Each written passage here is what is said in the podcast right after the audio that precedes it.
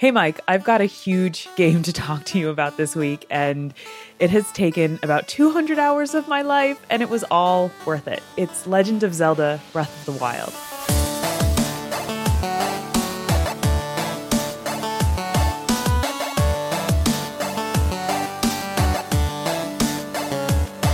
I'm so nervous to talk about this game. Are you really? Yeah, I find it really daunting to even attempt to try and give an accurate assessment of how I feel about Breath of the Wild. Like I've I've been thinking about it a lot and I feel like no matter what I say in this episode, I'm not going to do a good enough job of accurately summing up and representing this game. I think purely because of its size. I always have those moments where I'm like, "Oh, I should have mentioned this or I should have mentioned that." So it it always happens regardless of how big the game is. But you're right, this is just an absolute giant monster of a game. well, I guess the the biggest problem for me though is what I hinted to on our last episode that I consider Breath of the Wild to be my favorite game of all time. Uh, like, how do you do that justice? Like, how do you do justice to talking about your favorite game ever? And I think where this is so weird for me is I don't even have a nostalgia for The Legend of Zelda. See that that's crazy to me that you can I mean this is such a good game. It can stand on its own. You don't need to have played all the other games. I mean most of the time they're so different anyway in terms of the plot and whatnot, but that surprises me that you love it this much and it could be your favorite game without having any like Zelda roots like I have played uh, Link Between Worlds and some of Majora's Mask, and that's it. Like I'd never really played much Zelda. I'm not really sure why. Like I don't love RPGs, but I like them more than enough. Like Pokemon, the Pokemon series is like my favorite video game series of all time, and that is like mm-hmm. pure RPG through and through, right? But mm-hmm. for whatever reason, Zelda just never grabbed me. But I think that Breath of the Wild was just kind of this mix of the perfect circumstances. Like the Nintendo Switch and Breath of the Wild together was just this perfect mix of things. But before I explain that a little bit more, I know that you have much more affinity for Zelda than I do. Oh, yeah. Just in general, like across your video game history. Oh, of course. I mean, Zelda was kind of like the beginnings of my video game world. Like it is I mean, I played a whole bunch. I mean, I played all the beginning ones: the NES version, the N- the SNES version, Ocarina of Time, Majora's Mask, Wind Waker. Um, I only stopped because I became kind of a you know a college student and an adult and a mother, and like I did mm-hmm. all these other life things in between where I wasn't playing a lot of games.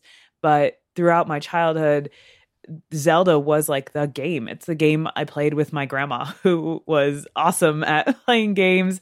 And she always loved Zelda and played it all the time. And so we would always call her up and be like, Grandma, how do you do this part? And she's like, Oh, you got to get the Deku stick and you got to light it on fire and you got to light this. And then, like, she she knew all the stuff because she'd get the Nintendo magazines and we wouldn't. And we'd call her up so it was like I have all this family history with it, and it was just a very beloved game in mm-hmm. my life. And the whole, I, I mean, I even my son went as Link for Halloween like a year ago, and he still has the costume and still asked to put it on because he loves it so much. Because I played it with him when he was really young because it was like a really easy thing to like play through, especially like the NES version. You know, we did it yeah. right. We went in the right order and everything. And so it's like it's in my soul.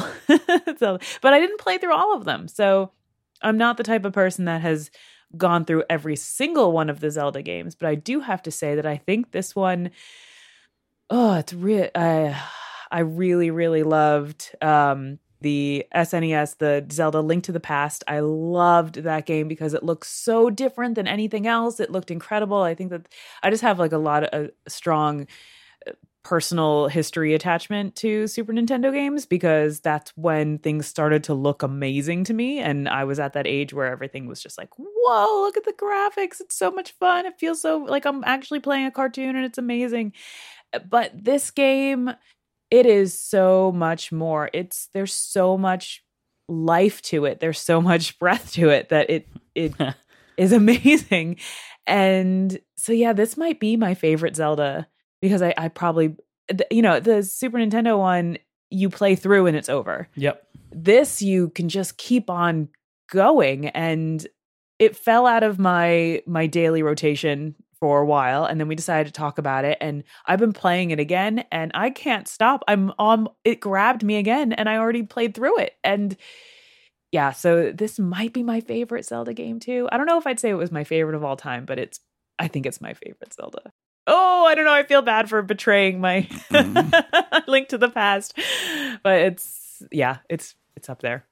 Before this game came out, Nintendo had been teasing it for some time, and they were teasing it as a Wii U game, right? Like it came out on the Wii U, but that was they were saying this is our upcoming Zelda game on the Wii U. And when they started talking about the open world and stuff, I basically didn't believe them. Like I thought that they that they were wrong. I didn't think that the, I I believed that they were overhyping what this game could be because mm-hmm. I just did not believe that the Nintendo that had the Wii U available in all of the trouble that they were in could produce a game of this magnitude. And then it kept getting delayed. Like it was delayed multiple times and it was you know becoming what I felt clearer and clearer to me that Nintendo didn't have the ability to pull this game off. But what they had clearly decided to do was to keep working on the game because they were going to make it the Switch launch title right? Because we didn't know that the Switch was even ex- we didn't even know there was going to be a console. Nintendo hadn't really announced that they were going to be actually making a console when they were talking about the fact that this game was being made. And then as things were moving along, they then announced that they would have a new system. They were going to show it off, and it became clearer that this game was going to launch on what was being called the NX at the time, right? Which was the mm-hmm. ended up becoming the Switch. And I'm still surprised to this day that it ever came out on the Wii U. I thought that by the end that that was just smoke and mirrors, right? That they were working on a game, but it was never intended for the Wii U. But it is the same game is available on the Wii U, which is always a surprise to me. But when it came out, right, like the other thing about Breath of the Wild is it was the game for the Switch, mm-hmm. right? There are a couple of other titles that came out. They had a party game and there was some downloadable games and stuff, but if you bought a Switch on day one, you bought Breath of the Wild because that was what you had to play. And at the time, it was considered that that was a, a bad move from Nintendo. They were being lambasted for not having enough games to launch with the system. But frankly, they didn't need any more. Mm-hmm. This was all that was needed because it is objectively one of the greatest video games ever made, but it's also my favorite and the I the the fact that you had this incredible, huge, like uh, incomprehensibly sized world available to you on a console that you could take anywhere, it's like you are carrying this living, breathing world in the palm of your hands. Like it, this game with the Switch can offer more than anything. You know, like the, the the Switch is my favorite console of all time because it finally gave me what I always wanted from when I was a kid, which was mm-hmm. the same console at home and on the go, and giving me Breath of the Wild as that game to be able to sit on a plane and play Breath of the Wild is like a it was like a dream situation. And it's so crazy. Uh, uh, this past weekend was the first time I really played Breath of the Wild on the go with the Switch, and I was astounded with how fine I was with it because it's such a big game and you want to see it on the on your big TV screen and play it with all those beautiful graphics and the light and the, everything that it has to it. But and then like the idea of making it so tiny and playing it right in front of you, it's like, oh, is that taking away from it? Is it, you know, stealing the beauty away because you can't really see it all? But it was fine. It was it was just as great playing it handheld as it was on the big you know a big screen is obviously a whole different thing but it i got lost in the game in the same way i would if i were playing it on my television and that felt kind of amazing to me that this giant game can be condensed onto this little screen and you don't feel like you've lost any of the greatness of it what you lose in like detail and atmosphere you gain in the fact that you're playing it wherever you are. Mhm. right? Like that convenience can trump some of what you what you lose. I think in some places. But my brain just like it recalibrated it's like Mhm. okay here we are now like and this is it we're doing all these little puzzles on this little screen but i didn't really i was my mind was still in this giant world and i kind of forgot the screen size that i was playing on essentially because the game just sucks you in it really does Just hold it close enough to your face, and it's it's not even a problem. yeah. Uh, but I wanted to talk. So the idea that this is a giant open world and it's essentially a sandbox mixed with, you know, a campaign. But a lot of the other Zelda games, you kind of have that where you can just go anywhere. Also, I think that's just, it's just kind of, um, a characteristic of these games. Like even the very first Legend of Zelda from the NES, it was you could walk anywhere around the world and essentially do anything you wanted at any time uh, as long as you know you had the abilities and the enough hearts or enough strength or whatever like you could run into castle 10 if you found it and you could do it and you just like go you know you would die instantly. But that kind of idea has carried out through other zelda games. So why did you feel that this particular open worldness of this game was particularly special? I feel like in as as the games developed they got larger and larger and larger and the boundaries got pushed out more and more and more i mean even in um ocarina of time you could kind of ride your horse all over the place so what felt different from those i mean i guess you didn't play them so i don't know Uh, well, yeah. One, I didn't really play them, but I think one of the things that sounds kind of different. So, if I compare it, let me start by comparing it to my experience with other open world games. okay Because I tend to like open world games, you know, like the Grand Theft Auto series and stuff like that. Mhm. Those games block off part of the world until you've gotten to the part of the story where you're able to go into it, right? Mhm. So you're in like one part of the city and then the bridge is broken, so you can't go over the bridge to the other part of the city. And that is them just like putting up a barrier for you, right? Where Breath of the Wild has no barriers. So it's like you mentioned, you know, may- maybe you could do this in other games too, but you can start that game and run right into Hyrule Castle. Federico, our friend Federico, actually did this very early on in the game. He ran in and picked up a really powerful shield and just ran back out again. And it helped him through much of the early part of the game. He just had to be very nimble and teleport out at the right moment. Mm-hmm. So that is a thing that you can do. It's dangerous, but you can do it. but I think what makes Breath of the Wild so different in my mind is it's combined with the the graphics ability and then the open worldness. So like for example, you can stand on any high thing, you know, like a mountain or a hill and you can see far around. And then you can look to a place and just go there. mm-hmm. And you know, like in in games that don't have the graphical fidelity, you can't see all of what's in front of you, Yeah. right? Because you you're not in that viewpoint. Like you're not in you, you cannot see from the character's eyes. you can't yeah you can't get yourself to a high ground and then scan around all you have is a map on like a, a screen yeah You can also, you know, what, what I think one of the things that makes this game so incredible compared to basically every other open world game that I've ever played is climbing. mm-hmm there are so many games where it's like, okay, like I'm in this world, but I can't really go up the top of that mountain that's in front of me. So they make it that I try and get up there and I just fall down. Mm-hmm. That is not true of this game. yes you can scale everything. did you see the playthrough with no climbing Oh my god, no, I haven't seen that.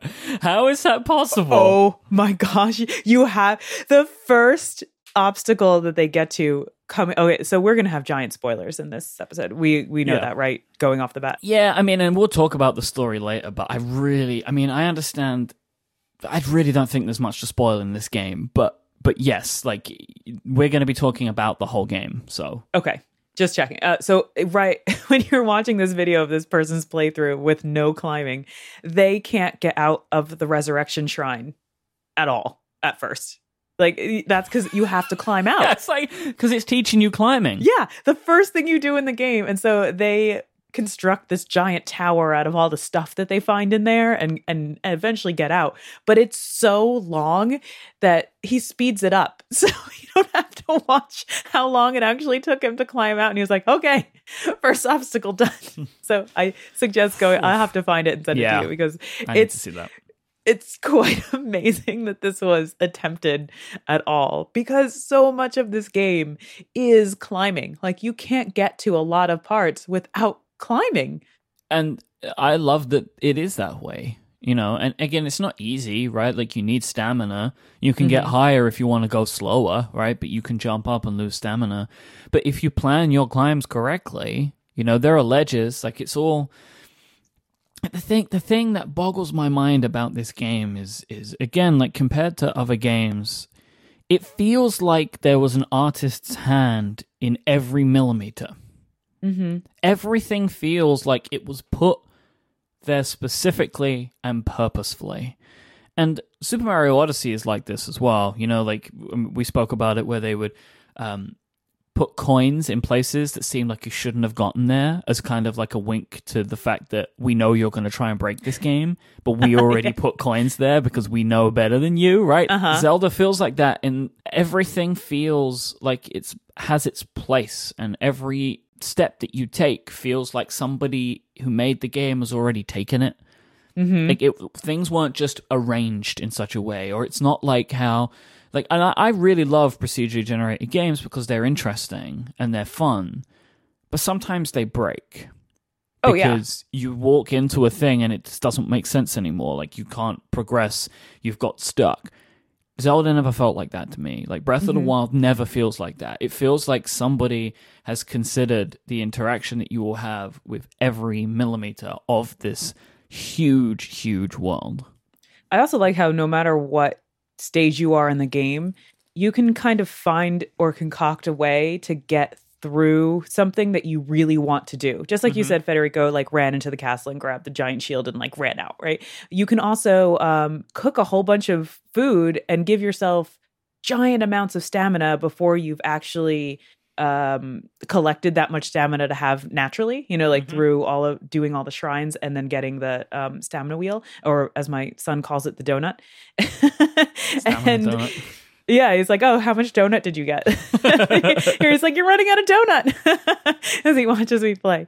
And so it's like you can cook meals that then give you more stamina or concoct potions and you can do it way early in the game. So if you're like look i'm going to climb that giant mountain in front of me and i'm probably not capable of doing it right now you can find a way to make it possible whenever you wanted. And i Mhm. love that. I love those little things. If you think through it you can adjust it and change it and make it happen for you if you're clever enough. And that happens in the shrines too because it's like every puzzle that you encounter you can solve them in different ways.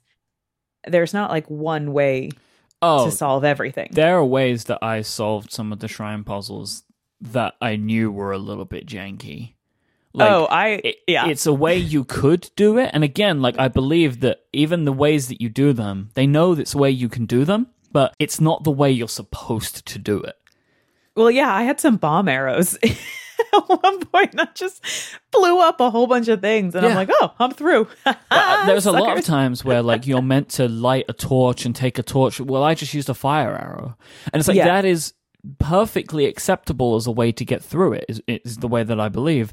But it's about this idea of like you just do it the way you want to. Right. And if you don't have the resources to do it an easy way, they're are ma- they're making it able to do it a different way. there is the hard way so when I first started playing when I first started playing this game, I didn't really realize what the towers did. Uh I knew that the first one, you know, you saw the map and then I thought that that was kind of like the map and then I thought if you ventured out, there were like little dots throughout the map before you reveal it all. And Mhm. I thought if you traveled to those dots, you'd find a way to like turn it on or do something. Because I didn't, I was like the cocky gamer that didn't listen to the instructions at all. and the old man's telling you I stuff on the plateau. you old man and I'm like, yeah, hey, hey, hey, hey, hey, hey. Like, yeah, yeah, yeah, yeah, yeah.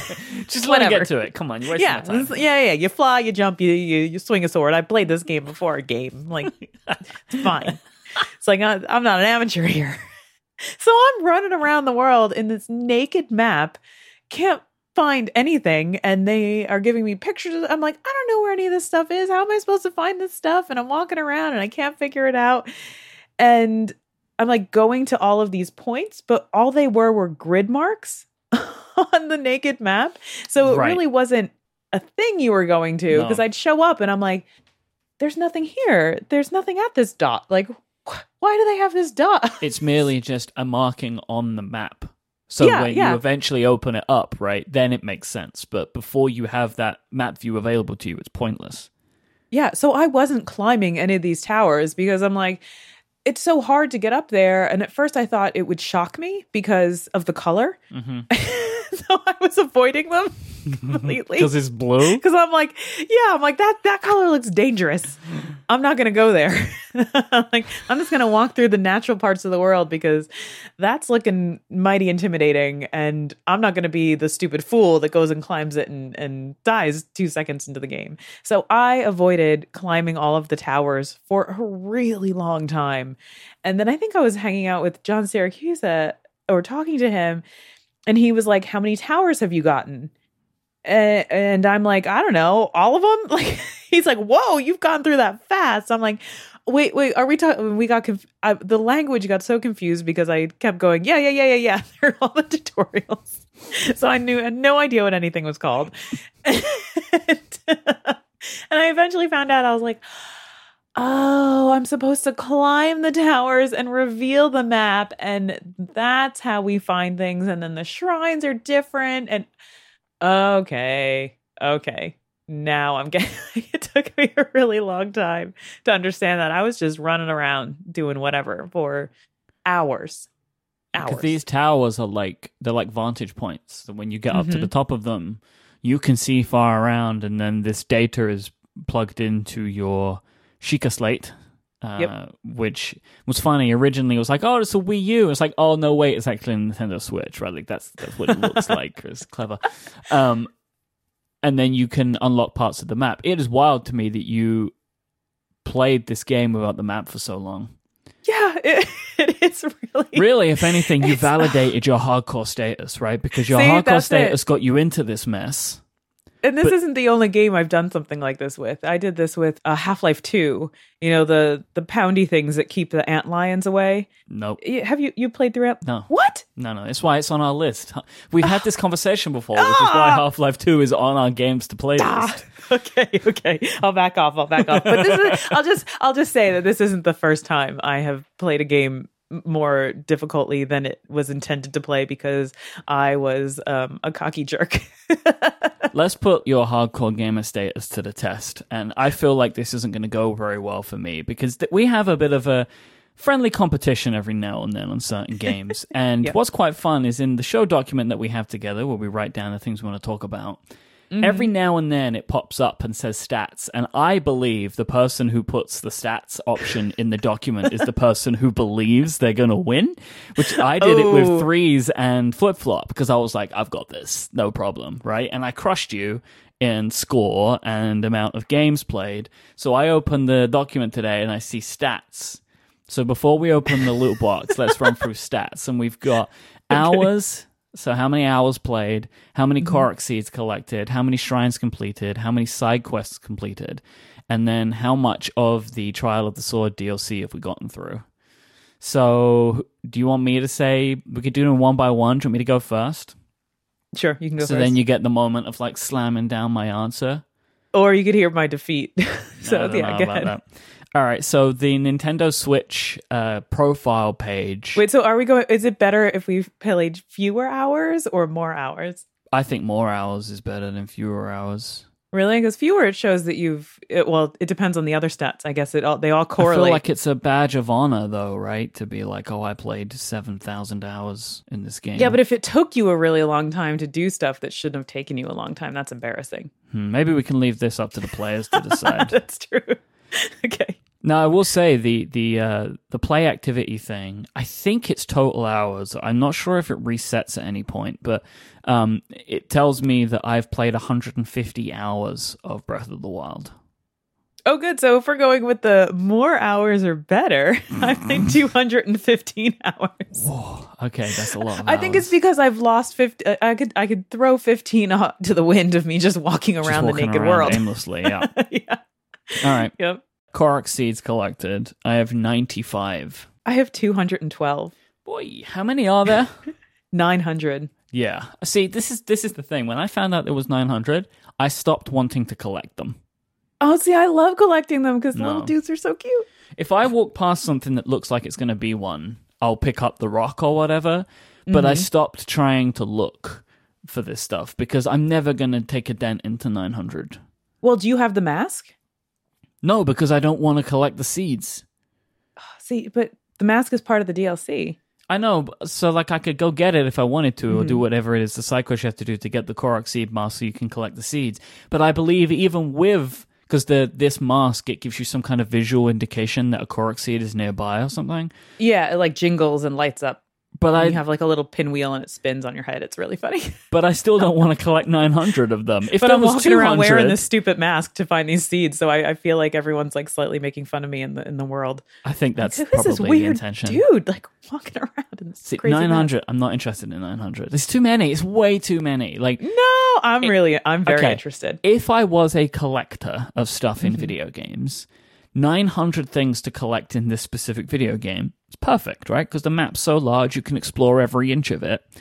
But I like to explore every inch of it in my own way, which I'm going to talk about later on when we talk about the mm-hmm. whole DLC in, in more detail. But yeah, I'm just not interested in collecting 900 seeds. All right, shrines. So, how many shrines completed? I have completed 92 shrines.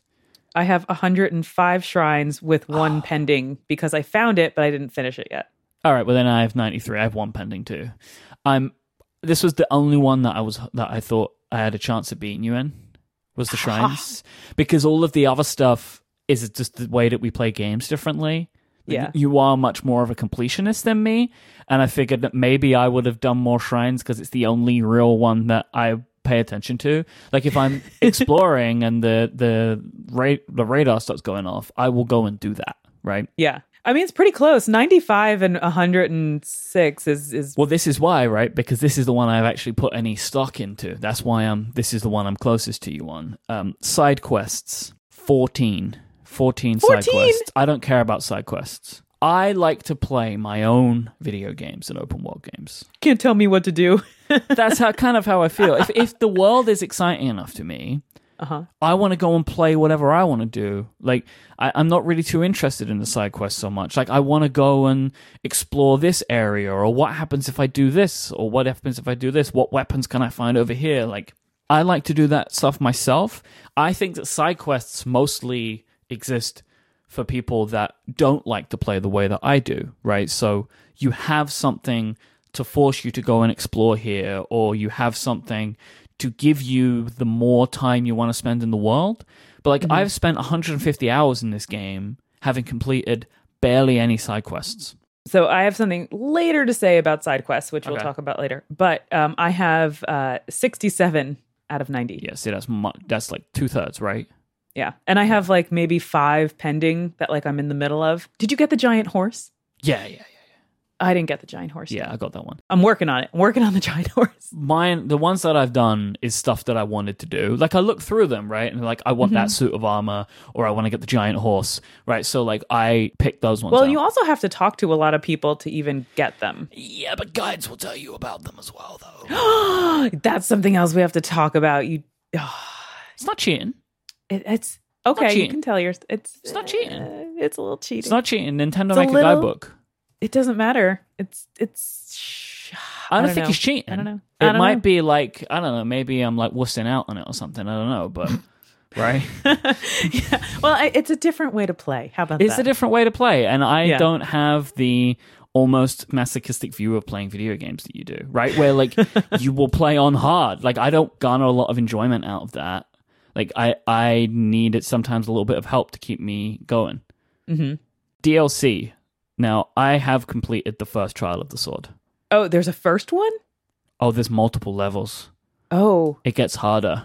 okay. So you have to go through a whole bunch first, where you get dropped into that world and you fight all the fights, right? And then there's another one. No, there's multiple levels of fighting the fights. Yeah, but they don't. You don't save those levels. You get reset back once you leave.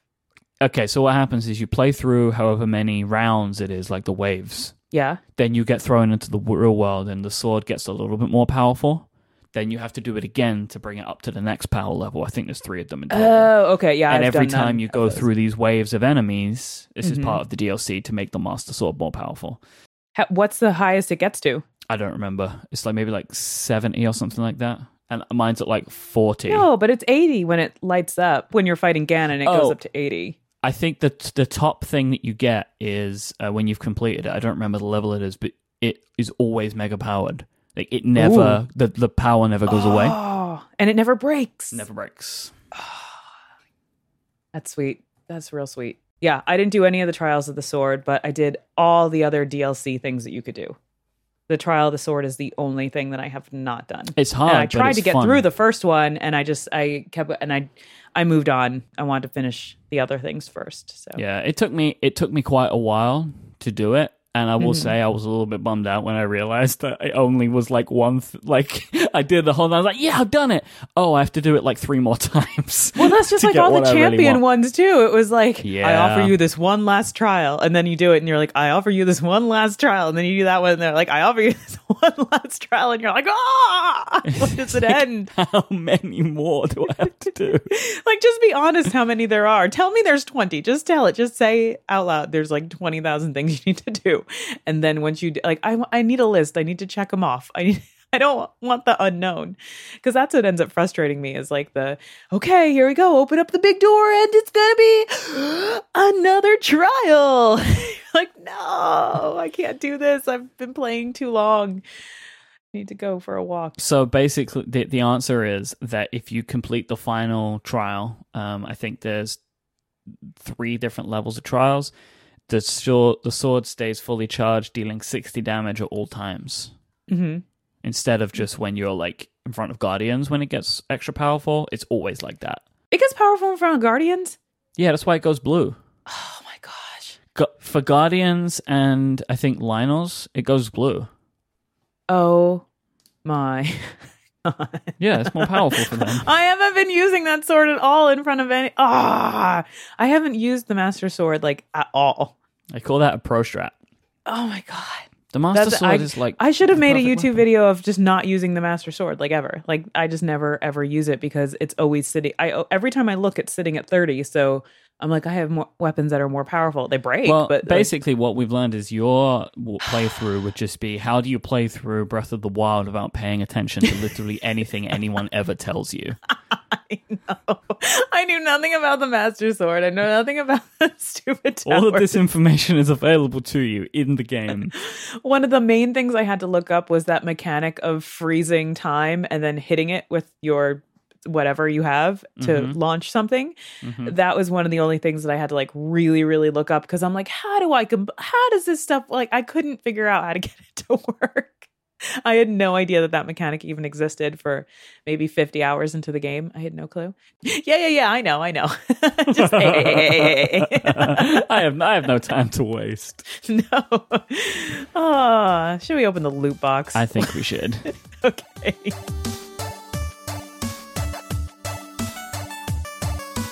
So Tiff, everybody I think should go and follow us on Instagram, right? Instagram.com slash playing for fun FM. Absolutely. I love our Instagram. It's just little random pictures of us playing games. Right now it's full of Stardew Valley stuff because that's Mhm. what we're so obsessed with. Um, so you can go and find us there. We're on Twitter as well, twitter.com slash playing for fun FM. Twitter's really good because that's one way you can find out when we're going to be streaming next with times and stuff. Like we mm-hmm. always mention on the show when we're going to be streaming and stuff like that if we have a time set. But this is a great way that if me and Tiff have decided we want to just slack off for the rest of Thursday afternoon, we'll tweet about the fact that we're going to be streaming on Twitch. So that's a great way for you to find that out. So that's a really good way to keep in touch with everything that we're up to. Hey, Mike, I want to tell you about our friends over at Casper. Okay. They are our friends because we really like them and I love their mattresses. And Casper are a company focused on sleep. They're dedicated to making you exceptionally comfortable one night at a time. And you spend like a third of your life sleeping. Mine's way more. It's like half. Yeah. oh, no. I Only on weekends. During the week, Okay. it's like a quarter. lay in bed with your Switch. Yeah, actually, that's it. It's like it's not. I don't know if I spend a third of my life sleeping, but I Uh-huh. probably spend about a half of it in bed. There you go. Yeah, it's I mean, when it's that comfortable. And if you Mhm. spend a third of your life doing anything, you want to make sure it's the best it can possibly be. And that's why you kind of need a Casper. You totally do. I think you do. Casper mattresses are perfectly designed for humans with engineering to soothe, support your natural geometry, and it's got all the right support in all the right places. So, what goes into making a Casper mattress so comfortable, you ask, Mike? Is I that do what you ask. asked? Hang I on, Tiff. How what that. goes into making a Casper mattress so comfortable? Please tell me. I would Well, like to know. well, funny you should ask. well, I actually happen to know. They combined multiple supportive memory foams for a quality mattress with just the right sink and bounce. And Casper mattresses are designed and developed in the United States with their breathable design, and they help to regulate your body temperature throughout the night. And with over 20,000, 20,000? That's a lot. It's a big score on their reviews right there. An average rating of 4.8 stars. That's their pro stats, right? Right Yep. there. Mhm. Casper is very quickly becoming the internet's favorite mattress. You can be sure of your purchase with Casper's 100 night risk free sleep on it trial, and they deliver directly to your door. And if for any reason you don't love it, Casper has a hassle free return policy. And I don't know about the return policy personally because I've never returned one of their mattresses, and it's fabulous. And we plan on filling our entire home with them because I like it a lot. You can get $50 towards select mattresses by visiting casper.com slash playing for fun and using playing for fun at checkout. Terms and conditions apply. That's casper.com slash playing for fun and offer code playing for fun. And we thank Casper so much for their support of the show. Thank you, Casper. Yeah, thanks. And for support of us while Yes. we sleep. Yeah. all the support, all the great support, All the right places. all the my right favorite line. support. It's my favorite line. It's so good. So- It is true. It's true though. All right, so what are we streaming next? Or what what are we continuing to stream? yeah, we started we started without ourselves or no Mhm. that doesn't make sense Sure. yeah we uh stuff all over the place okay our next stream uh we are already streaming and Yeah. because we couldn't help ourselves basically the day it came out we are doing stardew valley multiplayer Yep. and it's a player farm player farm so everyone come on down We have established player farm. We we tend to the farm. Mm-hmm. i really wish it was together. player farm farm i really do Yeah, I know. I know. I'm sorry. I'm sorry I got it right this time. Um, you should just follow us on Twitch because typically we're like, you know, in the past, we're like, right, we're gonna set up a playthrough of the game. Come and watch that playthrough. We just can't stop playing it every chance that we get. So you should just go to twitch.tv slash playing for fun FM and you should follow us there. And then you will be notified every time uh, we stream. We're going to be streaming this a bunch. I think so. We're going to actually be talking about Stardew Valley on our next episode. mm-hmm. But I am petitioning for this game to just stream for forever. I think is how I feel right now. Your petition was approved by the Good. committee of playing for fun. It's so good. I mean, it was so good anyway, but now the multiplayer just makes it extra good. I know we just keep accidentally streaming for hours, and then I get too hungry and have to leave. Mhm. But uh, some. Uh, so definitely subscribe to us on Twitch because it will tell you when we are playing, and you can be super cool like some of our other subscribers, like BW Hamilton ninety three, Nick Loose, and Fluff forty two. 42. yeah, so it's really easy to subscribe, especially if you have an Amazon Prime account. You can do that. You can hook it up to Twitch, and then you can get a free subscription every month. And a subscription on Twitch means we get money. So thank you so much for that. Uh, we actually just got our first payment from Twitch, and it was pr- really awesome. So Yeah. thank you to everybody that's subscribed. Oh, hey, Tiff, I want to tell you about our second sponsor, and that is Away. Away makes smart premium suitcases so your luggage won't cost any more than your plane ticket. The Away team are full of thinkers and seekers and designers, and they have designed the perfect suitcases, including my personal favorite feature their carry ons have batteries in them, so you can power your phone when you're traveling. It is the very best feature of anything ever. I absolutely love it. You can even now, with their carry on cases, you can pop the battery right out. So when you get to your destination, you have a battery with you wherever you go so you can charge all your stuff. That's the smartest thing. It really is. It's the best thing. It's the Very best jealous thing. of that. It's so good. And I haven't tested this out, but I bet it could give a little bit of power to your Switch too. You know, if like you're in a hmm. real tense moment, you've got to finally beat your final liner. Well, you can do it with an, with the battery that comes with your away case. So you should go to awaytravel.com slash playing for fun right now. You can browse all of Away's suitcases, which feature German polycarbonate, which is unrivaled in strength and impact resistance whilst remaining lightweight. They have over 10 colors and five sizes of case to choose from. They have the carry-on and the bigger carry-on. Then they have the medium and the large, which are like regular big suitcases. And then they have a kids carry-on as well because they like to believe in giving cases to everyone over Away. All of Away's suitcases have a fantastic compression system, so if you're an overpacker like me, you'll still have the space. They have four 360 degree spinner wheels. They're compliant with major US airlines, so they maximize the amount that you pack but can still get it on and carry on. And they have TSA combination locks built in. My second favorite feature after the battery is the removable washable laundry bag. So when you get to your destination and you've unpacked, you can take this laundry bag out, and then when you're done with your clothes at the end of the day, you put them in the laundry bag. You zip up the laundry bag when you're ready to go home, put it in the case. When you get home, you unzip it, dump it into the hamper. Super simple. I love my away suitcases, and I know that all of the players out there will too. And Away believe in the quality of their products, right? So they're going to guarantee it for you. If anything breaks on your away case, they will fix or replace it for life. And they have a 100 day trial with a no questions asked return policy. They do free shipping on orders within the lower 48 states of the US as well. You want to travel smarter with the suitcase that charges your phone. To find out more about Away, go to awaytravel.com slash playing for fun. And if you use the code playing for fun at checkout, you will get $20 off any of their suitcases. That is awaytravel.com slash playing for fun. And the code playing for fun for $20 off. Our thanks to Away for their support of this show and Relay FM. So talking about those streams, right? Mm-hmm. We have been streaming a bunch of Stardew Valley. If you've missed it, you can go to our YouTube at youtube.com slash playing for fun FM and they are all there for you to watch. Something probably like 20 hours now, probably way more. Uh, so you can go and catch up on everything that's been happening at Player Farm. It's also a great thing to just have kind of playing in the background. You could even use it like you're listening to a podcast of us playing because we do talk, we chit chat, we talk about the game, we play jokes on each other, and you know, it's so Yep. it's it's a good listen. Every time we start screaming, you can just flick over to the tab to see what it is we've done to Yep. each other. You know, it's like it's, it's a whole experience. And we really appreciate everybody that checks out the show and shares it with their friends. That is a great way to help the show grow, and we really, really appreciate it. So if you do enjoy playing for fun, tell a friend about it because mm-hmm. we think this is a pretty nice show to listen to, and we think other people will like it too. Yep. And the more people listen, the more fun stuff we get to do. Yes. Yeah. All right, let's close the loot box and get back to Breath of the Wild.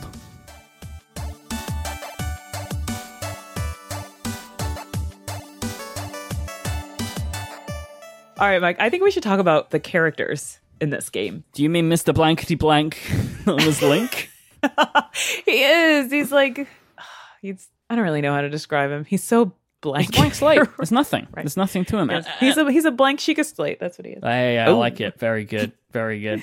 So, both in the characters and the story, I think is where this game has its only stumbling point. But it doesn't affect it for me because it kind of fits the mold of a lot of RPGs where the character doesn't say anything because the character is you. So that there isn't a presumption in what is being said by you. But then there is also this weird part where like the other person's reacting to things that you haven't said. It's very strange. But this is the way that they decide to go with Link in this game. I mean, uh, like I mentioned Pokemon earlier, right? Made by the same companies by and large. Very similar, right? Like your character in the Pokemon never speaks. And that's just kind of the way it is. And I think that this kind of links into the story for me because there basically isn't one.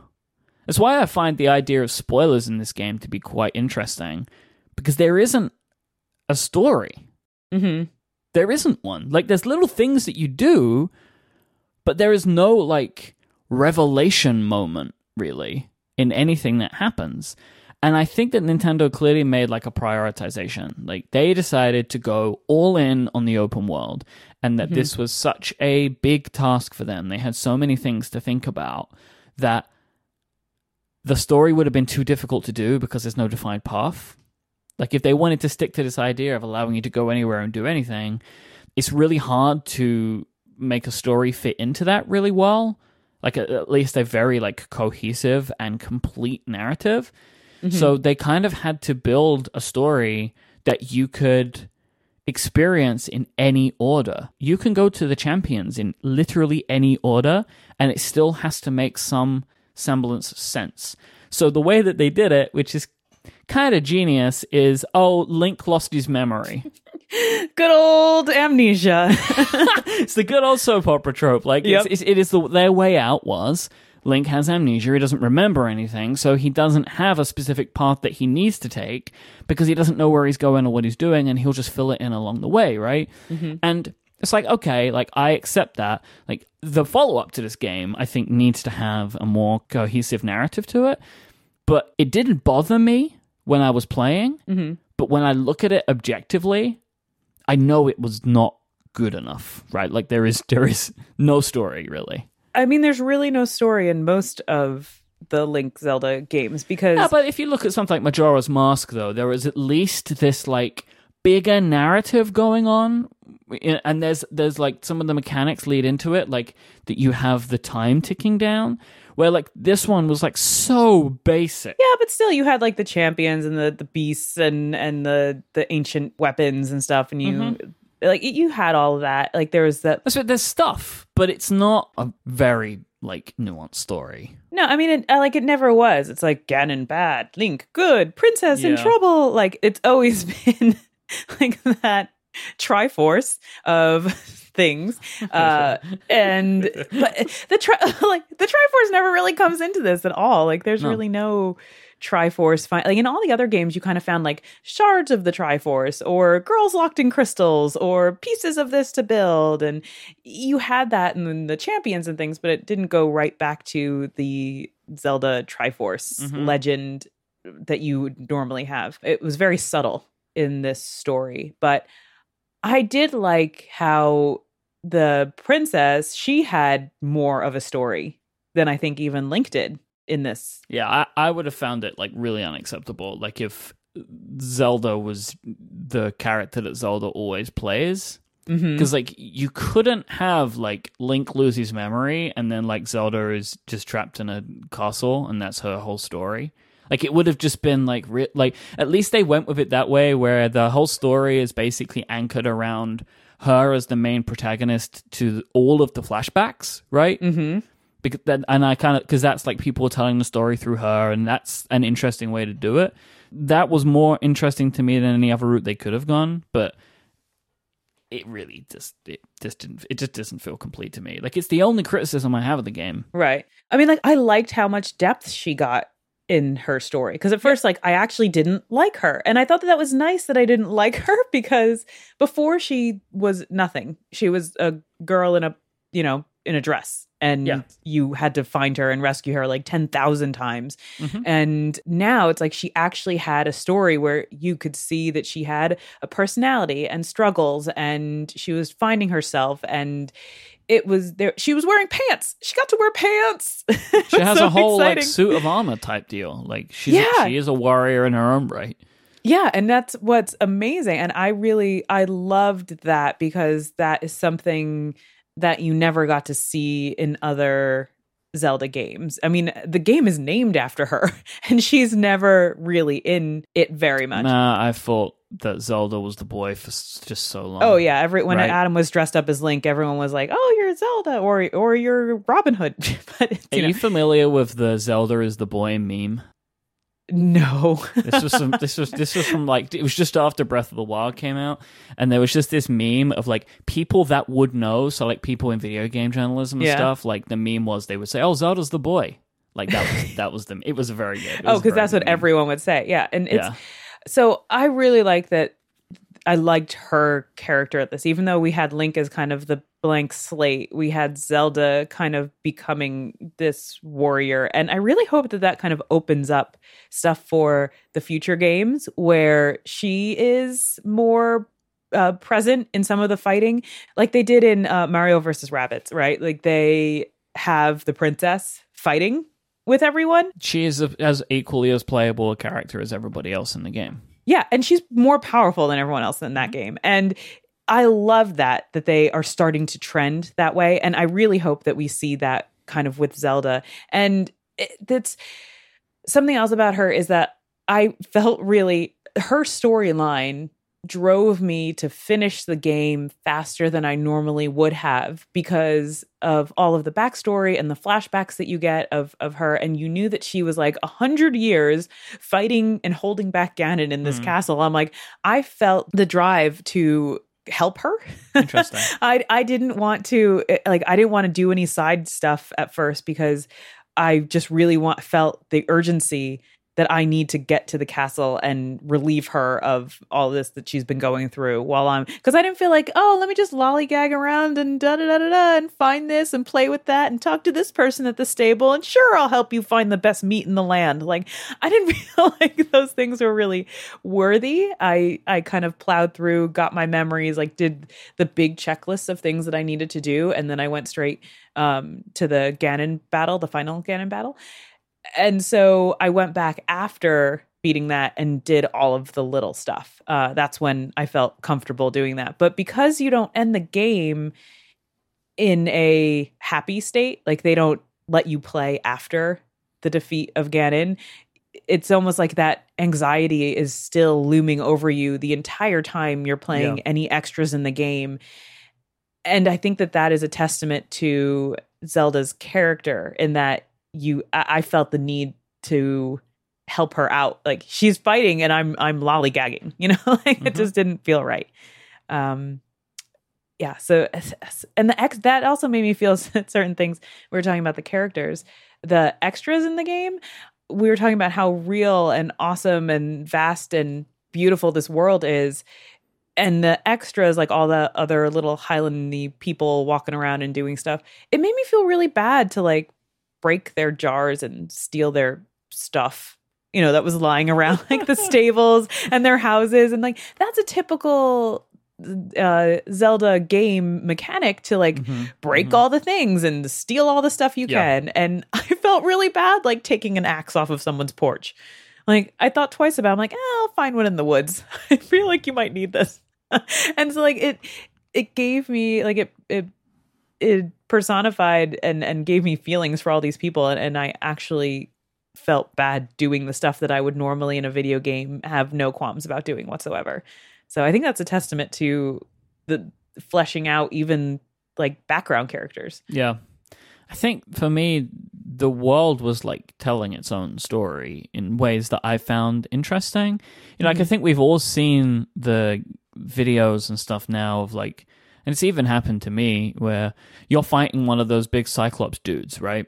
Mm-hmm. And, and then you're kind of like it's chasing you around, and then you accidentally bump into one of the I can't remember any of the names, like the big stone monsters, like the golemy type deals. Mm-hmm.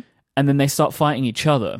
Mm-hmm. That kind of stuff is, I think, maybe one of the reasons that I didn't really take to the story so much because I kind of just didn't really care about it because the world was doing its own thing, and I was way more interested in that because I've never really played a game that felt that way, where like things would bump into each other and start interacting in in ways that again it's it's just like this is happening you know, then like a guardian gets involved and starts shooting lasers over at the Cyclops dude, then it's just like, what is happening? what did you What did you do in this world? I never had like that extreme of a giant monster battle situation. I never had the the three way situation, but I have seen videos of it happening. That's awesome. There is all this just this stuff that the world will do on its own, which mm-hmm. just made it so much more intriguing for me to just keep walking around and exploring and seeing what happens than really rushing through the story because the story just didn't grab me. Like for me, I just didn't find it really unique enough. It, it felt like a story I've played many, many times. Like the, the it didn't have twists. You know, there's this mm-hmm. is the first Zelda game with any voice acting, right? Which mm-hmm. I was very happy for that, right? That they did that. I mean, this was a big shock when they showed the trailer, right? Because it had voices. Yeah. Like if they would have not done that, it would have just. I think it would have really detracted from what even what they had. And I think that the the fact that they did the voice acting shows that Nintendo is more committed to fleshing out the stories in these games. And I, and I hope I genuinely hope to see something a, a little bit more involved next time. Like I would really really like to see that, just as a way to like progress this because it seems that they are working on an, the next game that they are working on will be very much like this one and taking it further. I mean, and why wouldn't you? I mean, like, Mhm. jeez, you know, this is, this is- they've sold so many copies of. I think they're about to sell 10 million copies of this. Like, it's an absolute smashing success, as well as winning all the awards. There were some mechanics that I wanted to run through with you, which were interest- uh, interesting, different. Some of the stuff they made that was pretty different for this game. One of them is the the weapon breaking, and I wondered what Mhm. you thought about that.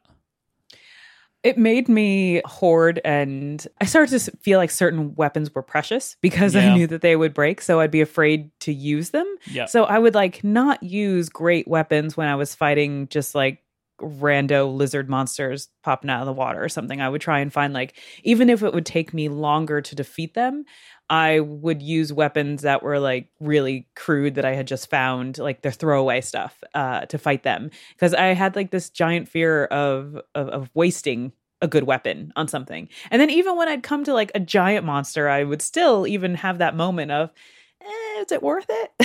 like if I, you know, it might take me an extra 10 minutes to defeat them with my crappy weapons that just keep breaking over and over. Or I could waste like one big weapon, but then by the time the end of the battle, it's like it's done. So I did have that feeling of rarity when it came to good weapons. And of course, because I wasn't using the Master Sword, like uh I wish I could have been using the entire time. Darn it. Then it's so frustrating to know this right now. I like want to leave and like go play again. Like I think that um yeah, I had this like uh, a hoarder mentality when it came to a lot of the good stuff. And also some of the shields and things that were actually like beautiful. I kind of wanted to keep them Yeah. you know like i wanted to and i know that when you buy the house you can hang stuff in your house Mhm. so i did I, I took some of the pretty but not enough it's never enough because i'm a hoarder especially in video games so it was uh it was one of those moments where i like i started seeing things as precious Yeah, I, I would say that if I had a favorite weapon, I would try and be careful with it. And also, like, it's really interesting when you find yourself in a situation where you're like, oh crap, I don't have any good weaponry. mm-hmm. Like, you find yourself in a situation where you're kind of stuck. And it definitely adds a different level to the game. Like, if I only ever used just this one sword that I picked up, I think it wouldn't be as exciting. Like, it adds a little bit more panic to it. mm-hmm. oh Uh, absolutely I also like the variation. Like I think there's enough variation in the fighting, you know, between the different types of weapons, like the single-handed weapons and the two-handed weapons, and then all of the different bow and arrow stuff you can do, and then you've got stuff like the bombs that you can throw. mm-hmm. I think that there was there is quite a lot of variation in a game where you're pretty much only walking and fighting, but there there is enough variation in the fighting that you're doing that makes it exciting still. Oh yeah, and especially once you have like some of the extra abilities, like the the different champion abilities, when you start doing the divine beasts, uh, that also changes your fighting style drastically. Like my fighting style from the very beginning of the game, and then how I play now is vastly different because I can pop into the castle basically whenever I want. Without even thinking about it, and grab everything that I need and I can also use these giant abilities like the flight or the electric shock, and I can take down enemies so quick. Like those Cyclops dudes, like they don't even get a chance to make a swing at me before I Yeah. decimated them. You, You, know, just do like one swing attack, right? And then like they're done. Mhm. Once you yeah, get the lightning ability and stuff, like it's Oh, so yeah. simple. yeah. So they like it. It drastically changes how you kind of navigate through the world because at first I was putting you can stamp on the map which I really like that. And every Mhm. time I ran into one of the larger enemies I would put one of the little skulls on the map be like oh don't go there. Oh. like watch out watch out. Like this is dangerous this is dangerous. And I would avoid them. And then now I'm just like I'll take you down. Watch out. Well, now it's like, well, I can go back there and get some pretty decent weapons from him, like especially the Cyclops dude, right? Like, Yeah, yeah, he some always pretty- has he drops some decent stuff or some just some gen- generally good uh, materials and stuff that the guy will have on him, which can be useful. do you have that mask that you get from the night dude um the dude at night the um Yeah, yeah, like the The- the, the yeah the monster mask thing. Yeah, I've got that. or the lion how do you pronounce that Lionel, yeah Lionel, Lionel? Like Lionel Richie. I, I yeah don't know if that's right. i don't think that's right I don't think it's right, but that's how I think it. Good, good old Lionel. yeah good old lionel It's probably Oh, like hey. Lionel or something Hey, like that. hey, I'm Lionel, gonna guess. how you So it's not like Lionel. Mhm. uh you can get the mask and you can kind of like walk up to him and then be like, wow. But st- I still can't beat those very fast. They are tough. Yeah. I've gotten two, I think, ever, and that's it.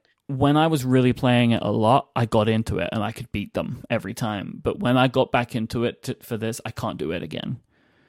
There is a skill to it that you you end up kind of learning like a flow. There is like a definite flow to beating them, and once you've got it down a couple of times, it becomes easier. But until you kind of really start focusing on it, it could be super difficult to do. I had I, I was getting the feeling a little bit that some are more difficult than others. But there's like different are. types of Yeah. them, and some Mhm. are like you can get them real quick, and then the other ones it's just like I've gotten nowhere, and I've been Mhm. fighting you for like 20 minutes. Do you consider the food and like all the cooking, like to get uh, elixirs and stuff, a help or a hindrance? I like that you don't have to use it. I like that it's not a required mechanic, but I do like that if you need to bulk up for something, you can spend some time concocting some method to to get around what you were struggling Mhm. with. And I so I really like that it's there. And I do I listen to the little song every single time. I like it. Anyway, uh, when you cook, just that little fruit dancing thing. I love that. There you go. and so uh, I I like it. Um, I like that you can ignore it also. So I think that there's a, a great balance to it in this game. I, I don't like games where it's like you must cook all the time in order to have any kind of hearts. Like I like that you can regain your hearts in multiple different ways. Mhm. And so you don't feel like you have to rely on cooking as the only way to regain your health. Mhm. How do you feel about it? I consider it a complete hindrance. Like, it, Really? I find it really frustrating. Yeah, it it because it's the easiest way to regain health. It's the only way to regain health when you're on the go. Like I have no problem doing the recipes to like build up what I need for a while, right? So I'll cook a bunch of the resources that I collect and I have them with me just to give me extra hearts when I'm out in a battle. But mm-hmm. like the elixirs and the food that I need for strength or, or whatever, like in certain circumstances, like to help me get through a thing. The thing that I find so frustrating is I can I I feel like I can never get the recipes right. Like I feel like I I was like, oh, okay, I can see what these things do, so if I combine them, I should get what I want. But Mhm. it's it feels like it's sometimes you do and sometimes you don't. And I, I kind of wished that there was a recipe function in the game where like if if I encountered something that gave me a certain like buff that it would save and then I could recook it. Yes. No, I I do because there are in the stables too. They have like kind of these faded out. Well, you can't really focus on it, but like pictures of recipes, and you can make out the ingredients by like the fuzzy picture that it is. And I think it's it's intentionally vague, but I would like to have some sort of list in the menu system of the recipes I know or something like that because uh, is people tell you recipes Mhm. and you pick them up all over the place or certain quests require you to have a, a certain recipe and so yeah I, w- I really would like a log of that somewhere. Mm-hmm. that would be very nice. And I, I can't see why they couldn't put it in a dlc or something in the future but yeah i mean uh, do you get sludge? Is that what happens? Like you just get bad No, stuff or? I just get like, oh, this is going to give you two thirds of your hearts, and it's like, well, I used a bunch of things to try and get a strength like modifier, right? Where I'm like, I'm Mhm. putting in a bunch of like mighty bananas or whatever, and it's either like I get a low strength modifier or just not one at all, and I'm like, I don't understand what I did that's got got me to this. Like, it, it just gets, Oh, gets a bit confusing sometimes. I, I think that you just have to um, get into the because w- what I found is you get into the rhythm of you know meat plus this plus that. If you t- pick like all of the things that say like stamina, Mhm. you know, then you get like that the extra boost in addition to the like generic like refilling hearts. Like it'll give you extra hearts or extra donut or extra speed. Like you there's kind of like a formula that you can use to do that kind of stuff. And then uh, I actually like the cooking because I was playing with it for a, a while. And I like that you can make weird things like cakes and stuff. I mean, they really don't do anything extra except for like have a different icon and look Mm-mm. pretty and like make you feel like you made something. I think was delightful. Someone have fun, right? They just put those yeah, together. like you can make like a little fruit cake or like baked apple pie and like all kinds of stuff you throw in the right things. And I I had a lot of fun with playing with that. So I I do I like it. But I think that that's that's another element to liking collecting and and crafting in a game. And if you like that, then you will like the cooking mechanic.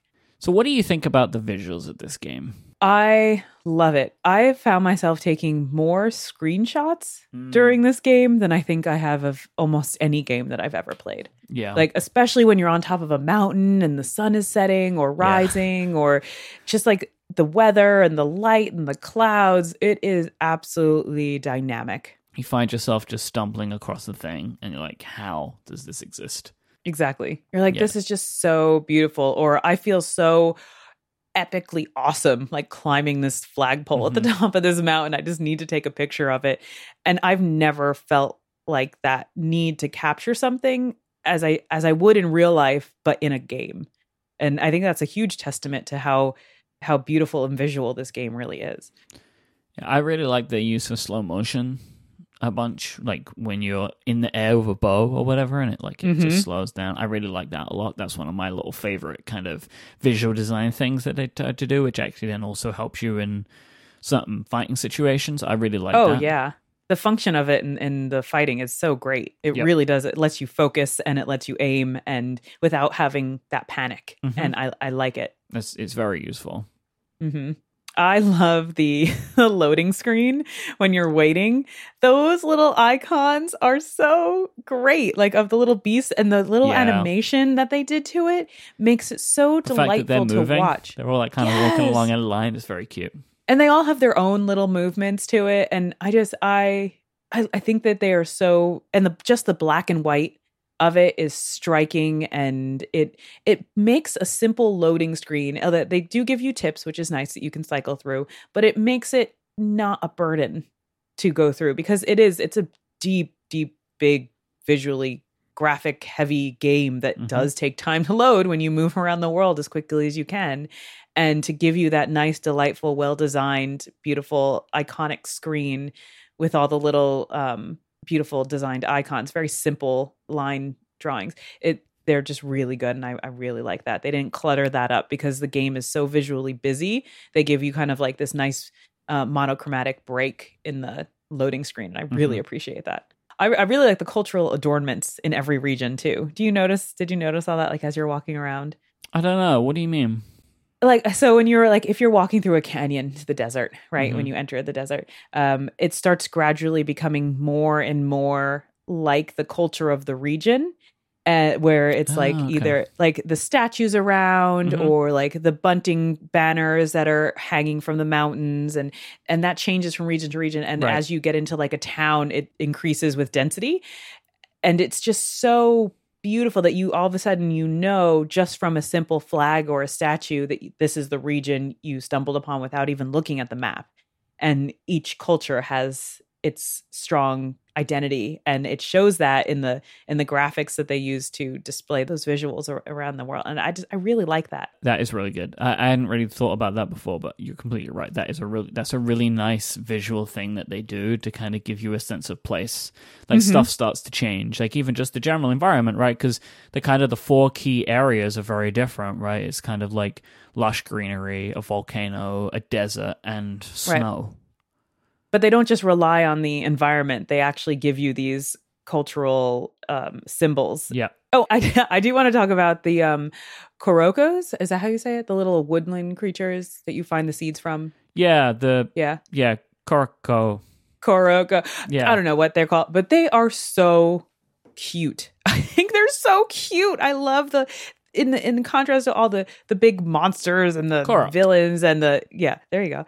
And the like the spewing Ganon goop everywhere. Like these little cute creatures. I think that that's why I enjoy finding them eh, because they like do that they do that little little like "Do, do, do, do, you found me like it's so cute and then when you bring the seeds to the big guy in the woods he does this wonderful amazing dance with maracas and shoots out all this confetti and I watch it every time and it's so funny and adorable and it lightens everything up. It's like you could have gone through all of these crazy battles and then you bring a whole bunch of seats to this guy and he's like doo doo doo doo doo doo doo doo. I love the timing and the rhythm of it all. It is wonderful little music and the the sound design around the entire game is is delightful and uh, we should talk about that but it's those little woodland creatures in particular that I have a very strong feeling in my heart for.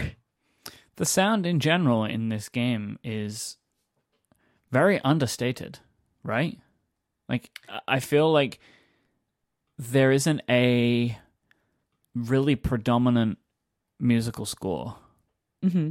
Like there is music, but it's very light touch. It blends, and and this is something like you mentioned about like the cultural elements. The music blends pretty nicely from place to place, right? Like it, Yeah. you don't really feel like there's ever like a harsh cut on it. Like it seems to kind of fade in and out. But the majority of times when you're playing the game, you just get like the occasional note or key that you hear, and that's kind of it Mhm. for a while. Like you get like a dum, and but that's it. And I find the music very strange in this game, like because there is a whole soundtrack, right? Like there is a whole soundtrack to the game. Like you Mhm. can get it; it's an album. But I feel like there are only a couple of songs that I really know, and they're the songs in the towns. Yeah, and a lot of the songs that they use, they take the traditional um, Zelda game themes from other places, like the um, castle royal family songs, the um, you know Zelda's lullaby kind of music, and you have the in town like the chill out town music. They have that. Um, they uh, they have all those musical cues for battles and when monsters are around and when it's dangerous or when it's cold. Like I, I hear all those musical cues, but I it, it it's very subtle. It's an underlying thing. It's not a really aggressive soundscape that they're they're providing you. And I think it works. I couldn't tell you why. It makes me feel different when I'm in different areas. Like when you're going through the mountains, it's that sounds completely different than when you're out in the field. But it's it's it's not punching you in the face with it though, which is Mhm. what I kind of like. Yeah, I, do, I still like that when you're going through the castle, they still have that like dungeon music, like that Mhm. harkens back to the Link to the Past music when you're in the dungeons and walking around. So I, I just it sounds like history. It sounds like memories to me because I have all those memories playing those games, and so I, I really I like the music. But you're right, it, it's much more subtle in this game than you would think it would be because it's so visually busy. Mm-hmm. All right, so I think we waited for long enough. You promised that you wanted to talk to me about guides.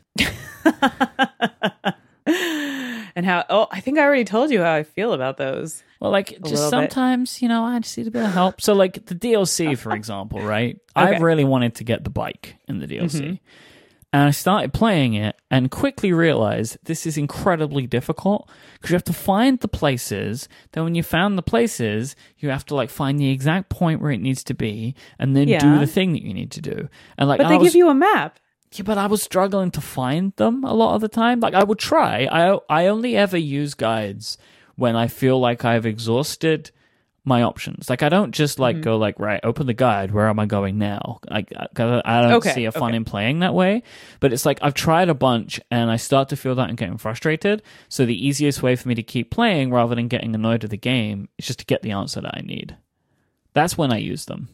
All right i will dip into a guide if i find myself feeling that i know where this is i feel like i'm right but i'm not running into it Mhm. and if i get stuck in that kind of a situation where i'm like i i literally can't figure out like i feel like there's no other place that this could be it has to be here and then i will dip in to look up what happened and some of the times i'm right and i'm just not looking in the right spot or in the right way something was somewhere like unexpected Mhm. that's when i would dip into a guide so i do use them i'm not Mm. a complete masochist, I promise. But a lot of the times I will wait a lot longer than I think the average person would before I go into it. And I think for the DLC, I looked at a guide once for one of the locations because I kept walking around and around and around and around and I didn't find it. And then I finally did um, after looking at a guide. But all the all the rest of it I I did on my own. One of the other things that I, I needed help with because I was really struggling, which was with the DLC, it's the final fight that you have to do with like the Which final fight? There's like 12 final the final, fights. final, final, The final, final, the final actual fight final fight. with the uh, with the shrine dude. yeah. Because Oh, I kept calling it a her. either way, I guess Yeah. it doesn't matter. Mhm. I think I maybe did it like 10 times and just kept dying. I was like, I don't understand what I'm supposed to do. Like, I couldn't do it. I didn't die once. What? I was so bad. And then I just read one of the things like, oh, just have like a strength multiplier potion or something. And then I did that and then did it straight through. It was like, oh, okay, that was what it, it's clearly what I needed. It was just seven minutes of extra strength. Like I just couldn't do it. And mm. because I think part of it was I was rushing because I was getting really frustrated because I wanted the bike so badly. See, I didn't even know that the bike was there until you told me, and then Right. I wanted it. So I didn't know what I was missing. And for a while, I wasn't even playing the DLC. You told me to play it, and then I was like, eh. And then at first, it was kind of hard. Yep. And I'm like, oh, this just feels like a lot of fighting. Like especially that very first stage where you're running around with one health and you have to go through and fight everything. Yep. And I'm like, this is just annoying. I'm like, I'm not gonna. I, I don't feel any um affinity or desire to continue on because I had forgotten about the bike. I was like, eh, why am I doing this? And then I ran around doing all of the side quests instead. like building the town and doing all kinds of stuff, like pretty much trying to be a completionist in the rest of the game. And then I fell back into it by accidentally refinding one of the DLC shrines again. And I was like, oh, okay. And I started plowing through it and I was like, oh, okay, I could do this now. I, I feel the mechanic. The only one I got really stuck on was the Waterblight Ganon. That one I died a whole bunch before getting it. oh, that one's really hard. Yeah, he was. Oh, that that was the only one that I repeatedly died at, except for the very first go through with the one health that I died ten thousand times, but got through it. So, um, yeah, but that reward at the end. Eh? Can you you want to talk about the bike? Yes. I couldn't believe how it looked when it showed up and it came down like the way they displayed It's a it. horse. Oh my gosh. What and the crazy music at that last fight too. That was Yeah. bonkers. It was so it felt really out of place. It felt really out of place, but it was still really fun. It's like uh, Adam was watching me do it. He's like, "This is awesome." I remember when they debuted it and everyone just lost their mind. It was uh, during the Video Game Awards. It was they were like, "Oh, we're going to talk about what the DLC is going to be." This was last September or something, and then the end of the DLC is just that you this this little hill, and then Link just barrels up the hill in the air, right? Like he's jumping over this hill and then like skids the bike round, and everyone just Oh loses their minds, right? So it turns out this was supposed to be in the regular game. really? It was going to be one of the Sheikah Slate abilities that you could unlock like you could everything else. because it overshadows everything. This That's like why they took it out. crazy unicorn mega bike. Like it's just it just made horses totally obsolete. You're like, why would I ever ride a horse again? Why? That's why they It's took not- it out. That's why it didn't make the final game because Yeah, it makes sense. it made moving around the environment too easy. Mm-hmm. Because all you have to do is just feed it every now and then, just some junk that you pick up, right? Like you put anything in it for fuel, but it, they kind of it, it negated the need for horses and also made climbing too easy, right? Like you you can get around basically anything because it can also jump. So they ended up pulling out of the final game, but they all everybody loved it so much, you know, in the development team that they decided to put it in as like basically one of the last things you'll do in this game. Yeah. Right. Because it's so hard to get to and it's the second DLC which came a year after, you know, nearly a year after it came out. You know, like they decided to to kind of really stretch it out. I'm I'm really glad that I got this as kind of one of my last things that I ever plan Yep. on doing in this game because I and, and I'm actually glad that I kind of avoided the DLC for a little bit for that like first month of like July when I was supposed to be playing it and I and I wasn't. Um I was I'm glad that I did as like tons of side quests and stuff first because now having this thing I feel like that's it. Like if I felt better getting this silly motorcycle than I did defeating Ganon. Like, like It's that harder. was great, but it was harder. It's way harder. And uh, yeah, I don't know. I just I almost in my brain feel like this is the happy time in Hyrule that I get to like drive around the motorcycle, even though it's not really true. I still have, you know, like Ganon pending down, like the quest is still looming, Mm-hmm. even though you go back. I really wish that there was a happy Hyrule Me too. Um, Me too. time Yeah. you know that you can just eh, there's no monsters and you can just kind of like run around helping people or do it I, I don't know like what you would fight or what you would do if there were no more monsters but I don't know, maybe help people monsters. help people build their houses again, right? Like I don't know, I feel like I want to help rebuild Hyrule. There could still be some of them. Like I, I don't think that all of the monsters are dependent on Ganon. That's true. That's true. There could still be like stuff in the woods, and, Yeah. and there could just there's just more now with Mm-hmm. Ganon. I mean, did you build the town? Did you do the town building? I got like two, maybe a two thirds, three quarters of the way through that.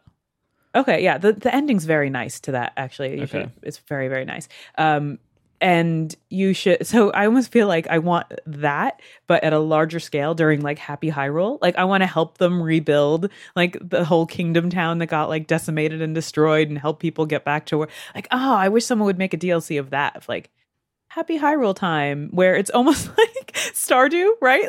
Like nice, nice Zelda game. Like everyone's like, "Oh, Link's retired. and he's Hyrule gonna, like, Valley. get a little house in the country Yep. and he's gonna farm a little bit and like you know make some friends around drive his motorcycle you know average average everyday stuff retirement time. I want to ask you about one of my very, very favorite things in this game.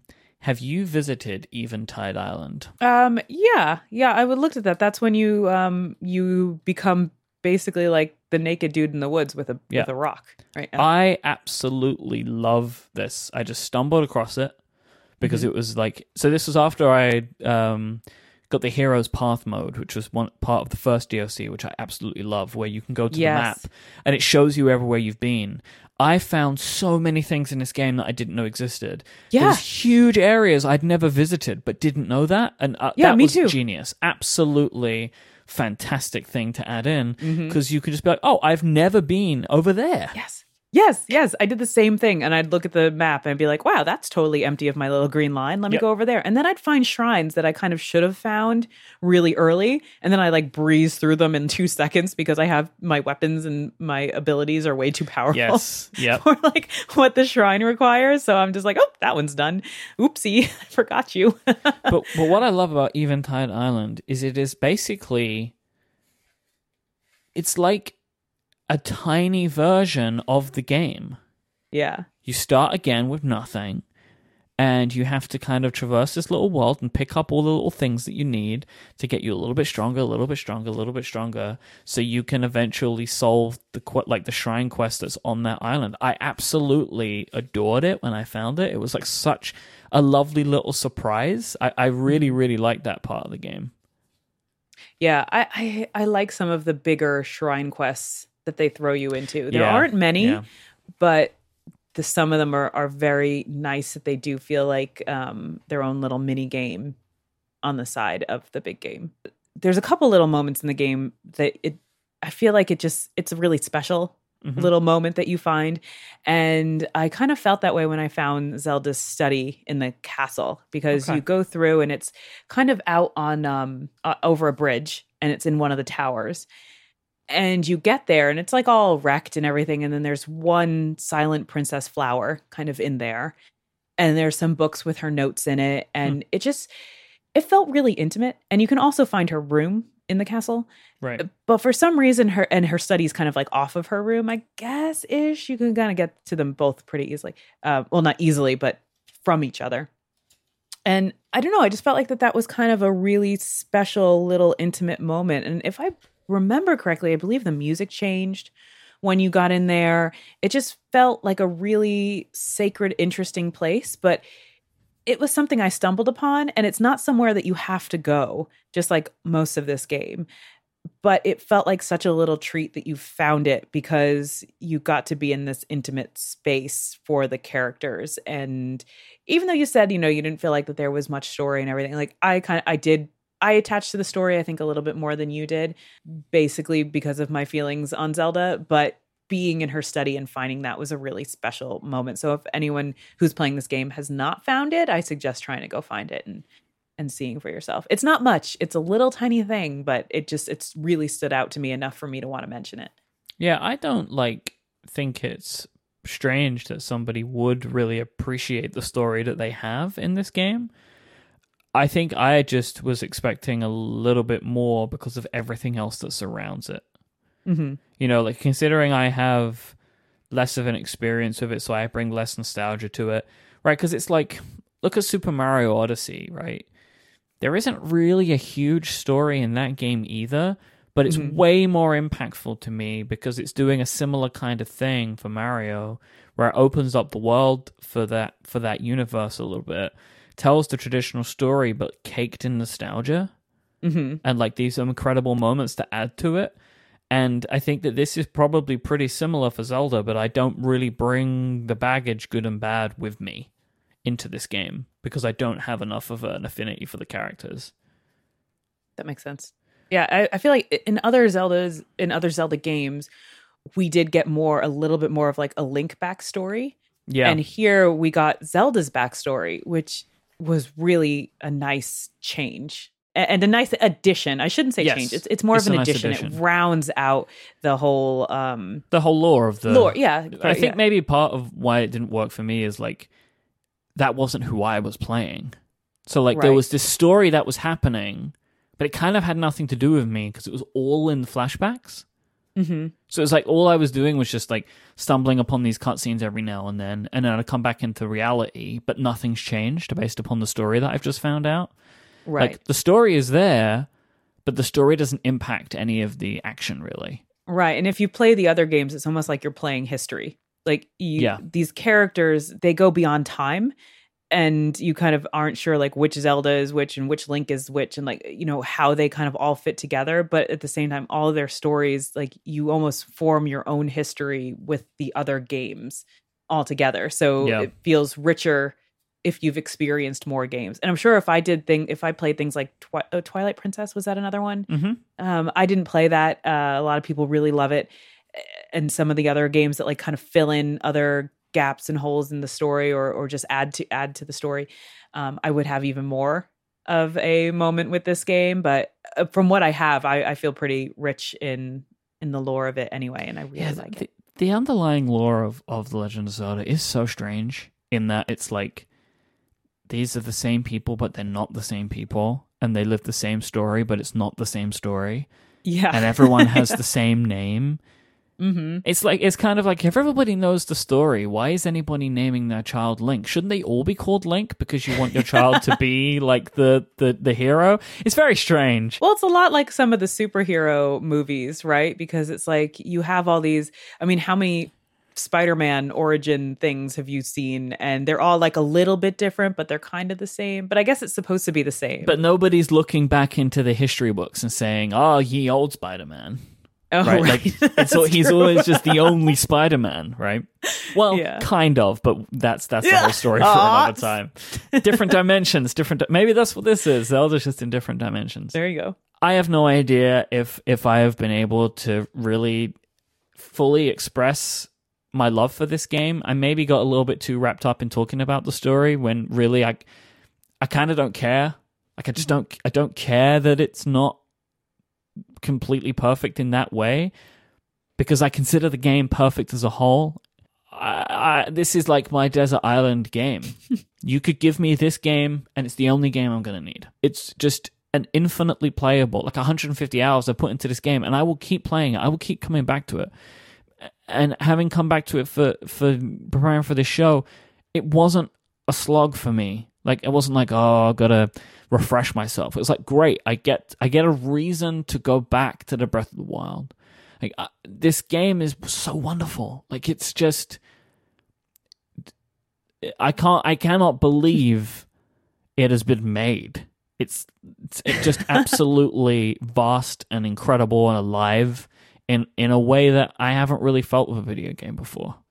I think I would join you on your island and only play Zelda Breath of the Wild for all of time.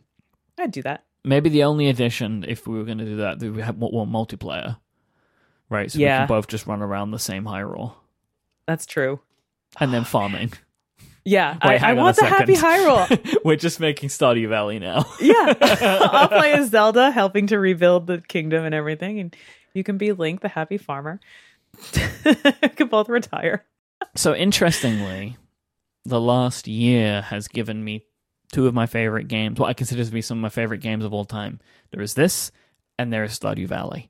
So we are doing a real double feature here, mm-hmm. where we next time on the show we get to talk about one of my other favorite video games of all time, which is Stardew Valley.